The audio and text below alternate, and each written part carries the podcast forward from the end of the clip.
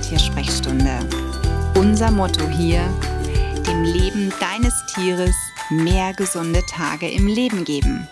Ich bin Sonja und ich würde sagen, lass uns loslegen. Ich wünsche dir einen wunderschönen Tag und danke, dass du wieder eingeschaltet hast zur heutigen Episode. Muss man denn alles direkt zur Anzeige bringen? Das ist so eine Aussage, die habe ich letztens im Social Media wieder gelesen und die hat mich ein bisschen nachdenklich gemacht, denn klar, logisch, hat der Fragesteller da recht gehabt, muss man denn wirklich immer alles direkt anzeigen? Aber wenn man niemanden mehr hat, mit dem man etwas vernünftig kommunizieren könnte, etwas ausdiskutieren könnte, weil sich die Person einfach entfernt, abhaut ne, und einen dann da stehen lässt, ja, das ist auch nicht schön. Welche Möglichkeit bleibt mir denn dann noch? In dem Fall eine Begegnung, wie sie wirklich, ja, wahrscheinlich tagtäglich irgendwo stattfindet. Ein Besitzer oder eine Besitzerin mit Hund und ein anderer Hund mit Besitzer oder Besitzerin. Der eine Hund vielleicht an der Leine, der andere nicht. Und es kommt, wie es kommen muss. Ne? Man hat vielleicht die Augen woanders oder kriegt mit, okay, da ist ein Hund, naja gut, die müssen es selber regeln. Ne? Das ist wirklich die Einstellung, die manche Besitzer tatsächlich haben. Hunde müssen es selber regeln, sollen es selber regeln, die machen das schon, da passiert schon nichts. Ja, doch es kommt dann, wie es kommen muss. Es wird dem Hund, der zurückgerufen wurde, der vielleicht auch an der Leine ist, eine Bisswunde zugefügt. Und vielleicht hat man das im ersten Moment auch gar nicht so gesehen. Der Hund ohne Leine reagiert sehr spät erst, lässt dann auch sehr spät erst ab und geht dann zurück. Und ähm, bevor man überhaupt irgendetwas klären kann mit dem Besitzer des anderen Hundes, ist er auch schon verschwunden. Jetzt kann man natürlich sagen, warum hat man sich denn nicht gemerkt, wo der langgegangen ist? Aber ganz ehrlich, ich hatte auch schon so eine Situation, bei der mich ein fremder Hund gebissen hat, der eigentlich auf Pipo los wollte. Und ich war in dem Moment in einem absoluten Schockzustand. Das heißt, ich kann mir mich an gewisse Dinge überhaupt nicht mehr erinnern. Ich, ich war so neben der Spur, ich, ich, ich weiß nichts mehr. Ich habe einen Blackout und genau das ist das in solchen Momenten. Man, man ist so geschockt und ver, ähm, ja, verhält sich dann auch nicht mehr vernünftig. Man, man streichelt vielleicht grob den Hund und denkt sich, okay, gut, es ist nochmal alles gut gegangen, Gott sei Dank. Doch wenn man dann unter Umständen zu Hause sich dann den Hund näher anschaut, vielleicht sind die Lichtverhältnisse besser oder oder und stellt dann fest, scheiße, da ist eine Fleischwunde und die sieht doch nicht so gut aus und man muss den Tierarzt einschalten. Natürlich kann man dann sagen, warum habe ich mir nicht gemerkt, wo der lang gegangen ist. Doch sich merken, wo jemand lang geht, heißt ja nicht zwangsläufig, dass der da wohnt. In dem Fall auch wieder eine Geschichte, die äußerst unschön ist, denn es kam dann wohl raus, dass Besitzer, Besitzerin und Hund bekannt sind. Schon öfters ist was passiert. Immer ohne Leine, nie an der Leine und immer so Kommentare. Naja, die müssen es selber regeln. Ne? Ähm, der ist halt dominant, der ist nicht kastriert und so weiter. Was für blöde Äußerungen. Ganz ehrlich, was für saublöde Äußerungen. Ich finde das immer so putzig, was wir unseren Hunden unterstellen, wie die sich verhalten dürfen. Stell dir mal vor, du gehst spazieren und es kommt dir eine Person entgegen und die scheuert dir einfach eine.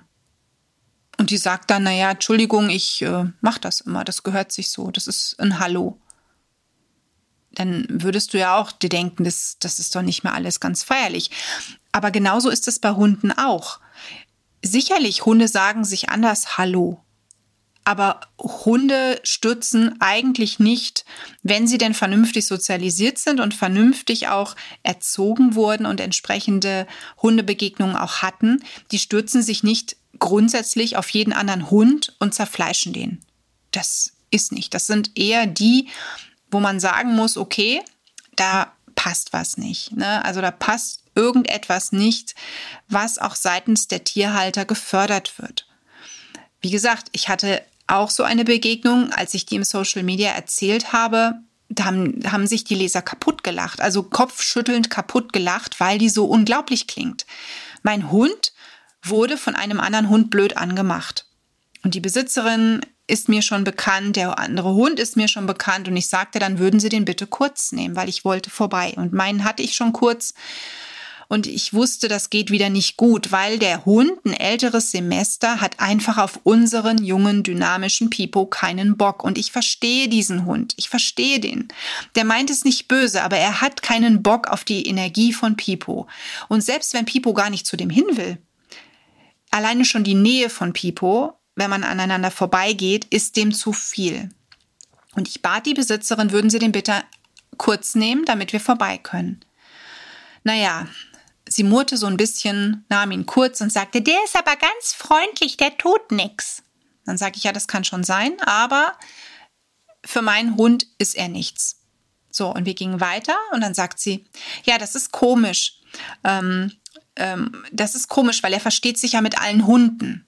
Ne, und da habe ich gesagt, ja, das mag schon sein, aber nicht mit unserem. Ne? Und Ihr Hund ist auch nicht freundlich zu meinem. Er hat gerade wieder ziemlich laut geknurrt und uns eine Ansage gemacht, dass er seine Ruhe will. Und die ganze Körperhaltung dieses Hundes mit dem Knurren sprach dafür, geh, hau ab, lass mich in Ruhe.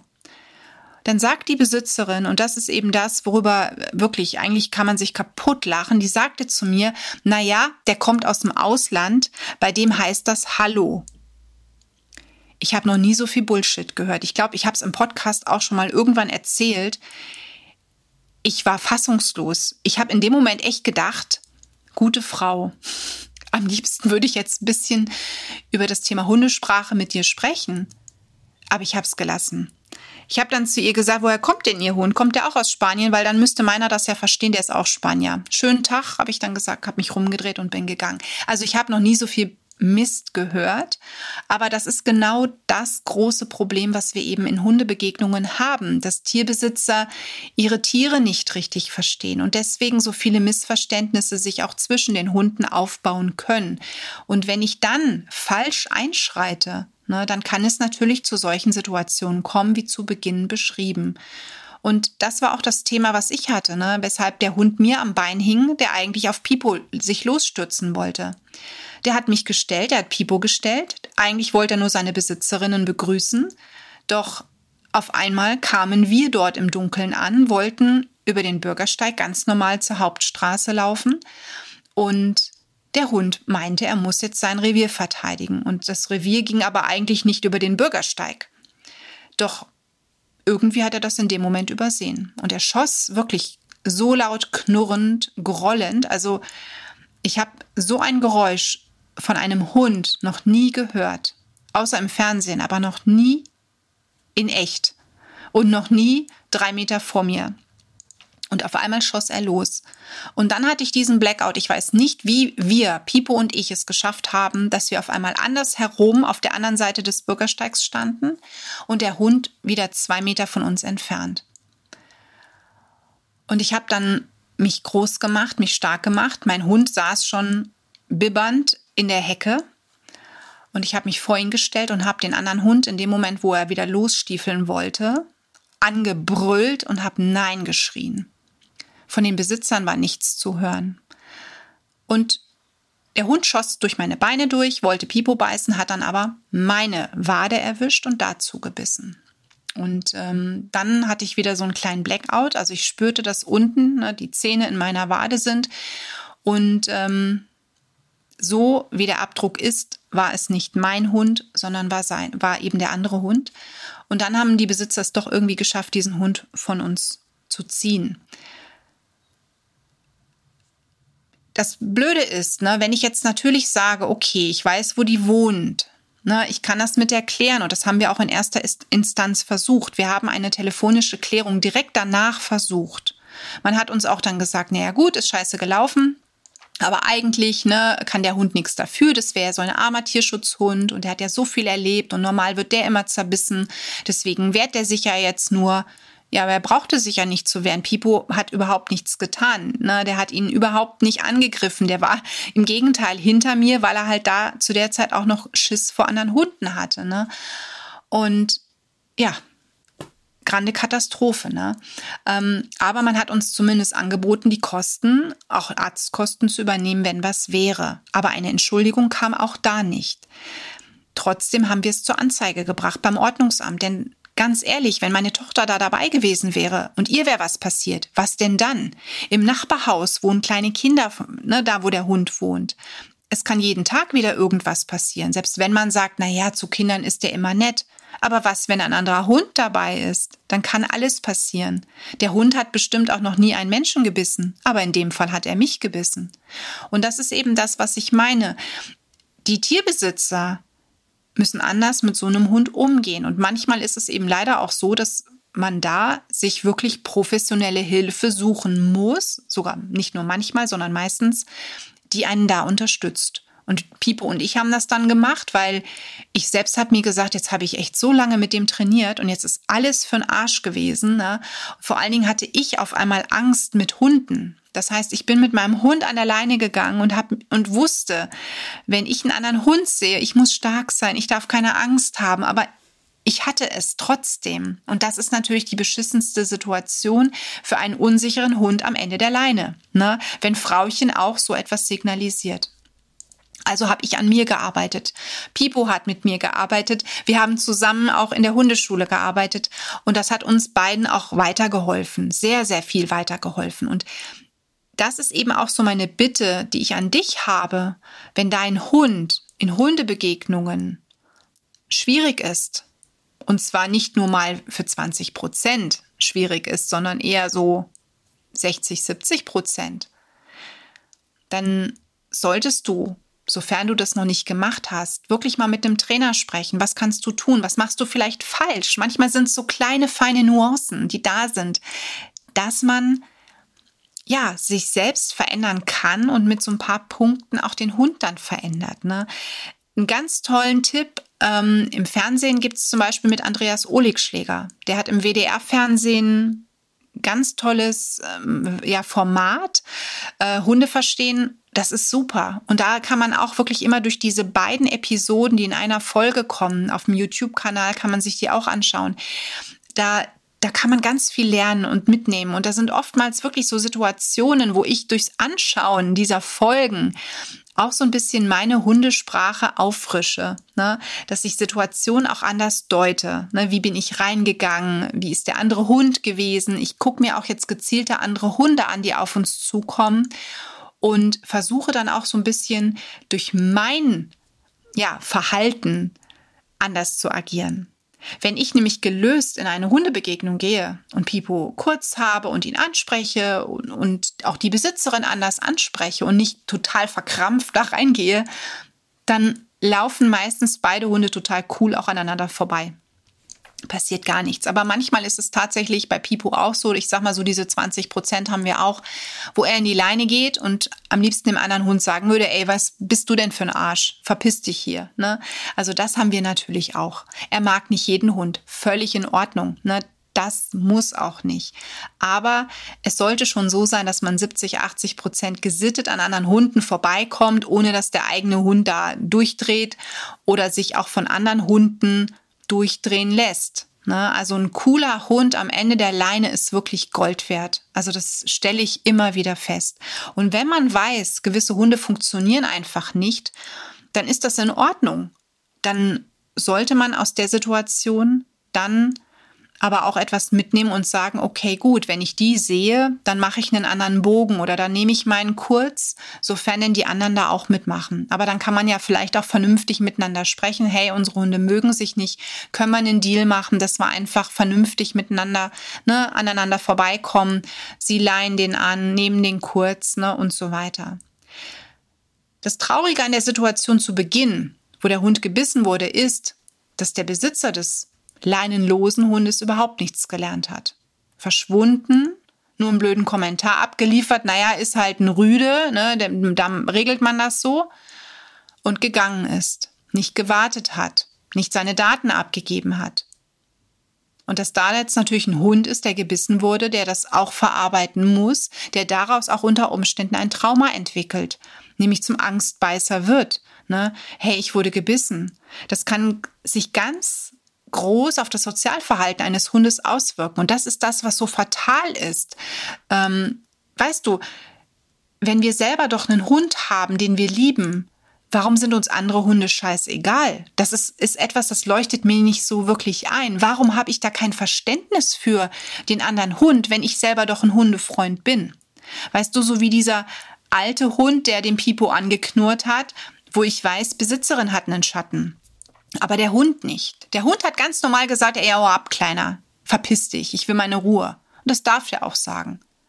Ne, der hat nicht gebissen, der hat nur geknurrt und seine, seine Körpersprache, die sagte alles. Und das war okay. War völlig in Ordnung. Ne?